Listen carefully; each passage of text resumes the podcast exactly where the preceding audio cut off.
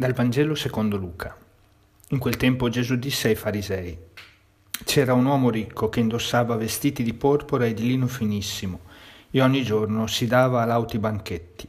Un povero, di nome Lazzaro, stava alla sua porta, coperto di piaghe, bramoso di sfamarsi con quello che cadeva dalla tavola del ricco. Ma erano i cani che venivano a leccare le sue piaghe. Un giorno il povero morì e fu portato dagli angeli accanto ad Abramo morì anche il ricco e fu sepolto. Stando negli inferi fra i tormenti, alzò gli occhi e vide di lontano Abramo e Lazzaro accanto a lui. Allora gridando disse, Padre Abramo, abbi pietà di me e manda Lazzaro a intingere nell'acqua la punta del dito e a bagnarmi la lingua, perché soffro terribilmente in questa fiamma. Ma Abramo rispose, Figlio, ricordati che nella vita tu hai ricevuto i tuoi beni e Lazzaro i suoi mali ma ora in questo modo lui è consolato, tu invece sei in mezzo ai tormenti. Per di più, tra noi e voi è stato fissato un grande abisso. Coloro che di qui vogliono passare da voi non possono, né di lì possono giungere fino a noi. E quello replicò, allora padre ti prego di mandare Lazzaro a casa di mio padre perché ho cinque fratelli. Li ammonisca severamente perché non vengano anch'essi in questo luogo di tormento. Ma Abramo rispose, hanno Mosè e i profeti, ascoltino loro. E lui replicò, no, padre Abramo, ma se dai morti qualcuno andrà da loro, si convertiranno. Abramo rispose, se non ascoltano Mosè e i profeti, non saranno persuasi neanche se uno risorgesse dai morti. Gesù descrive la situazione iniziale di questa parabola in modo chiaro ed eloquente. C'è un ricco senza nome che vive nel lusso e nell'agiatezza. Benedetto XVI dice che il ricco impersona l'uso iniquo delle ricchezze da parte di chi le adopera per un lusso sfrenato ed egoistico, pensando solamente a soddisfare se stesso, senza curarsi affatto di chi sta alla sua porta. E infatti, accanto a questo ricco, alla sua porta sta un altro uomo, gettato là come una cosa, coperto di piaghe non è neanche un mendicante che chiede cibo, ma è abbandonato davanti alla porta de- della casa del ricco. Nessuno lo guarda né si accorge di lui, ma solo dei cani randagi più umani degli esseri umani, passandogli accanto, gli leccano le ferite.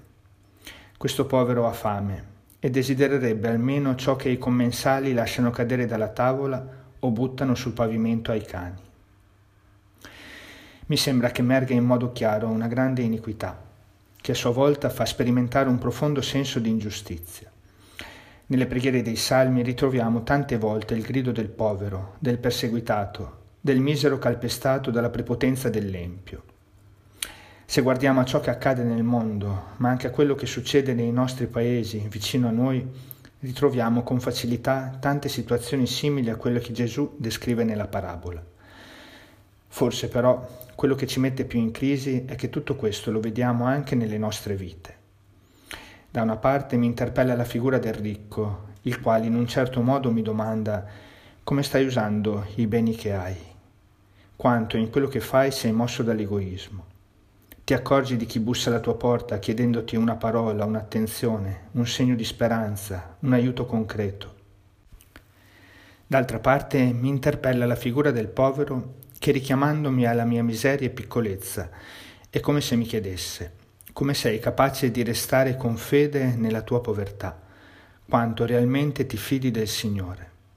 Nel Salmo 73 leggiamo Io per poco non inciampavo, quasi vacillavano i miei piedi, perché ho invidiato i prepotenti, vedendo il successo dei malvagi.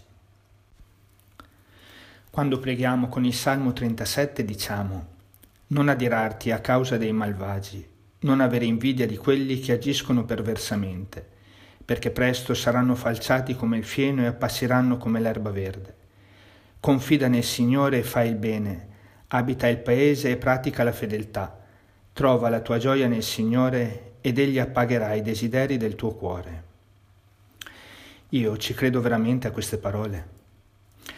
Gesù dice che il povero, a differenza del ricco, ha un nome Lazzaro, abbreviazione di Eleazzaro, che significa Dio lo aiuta.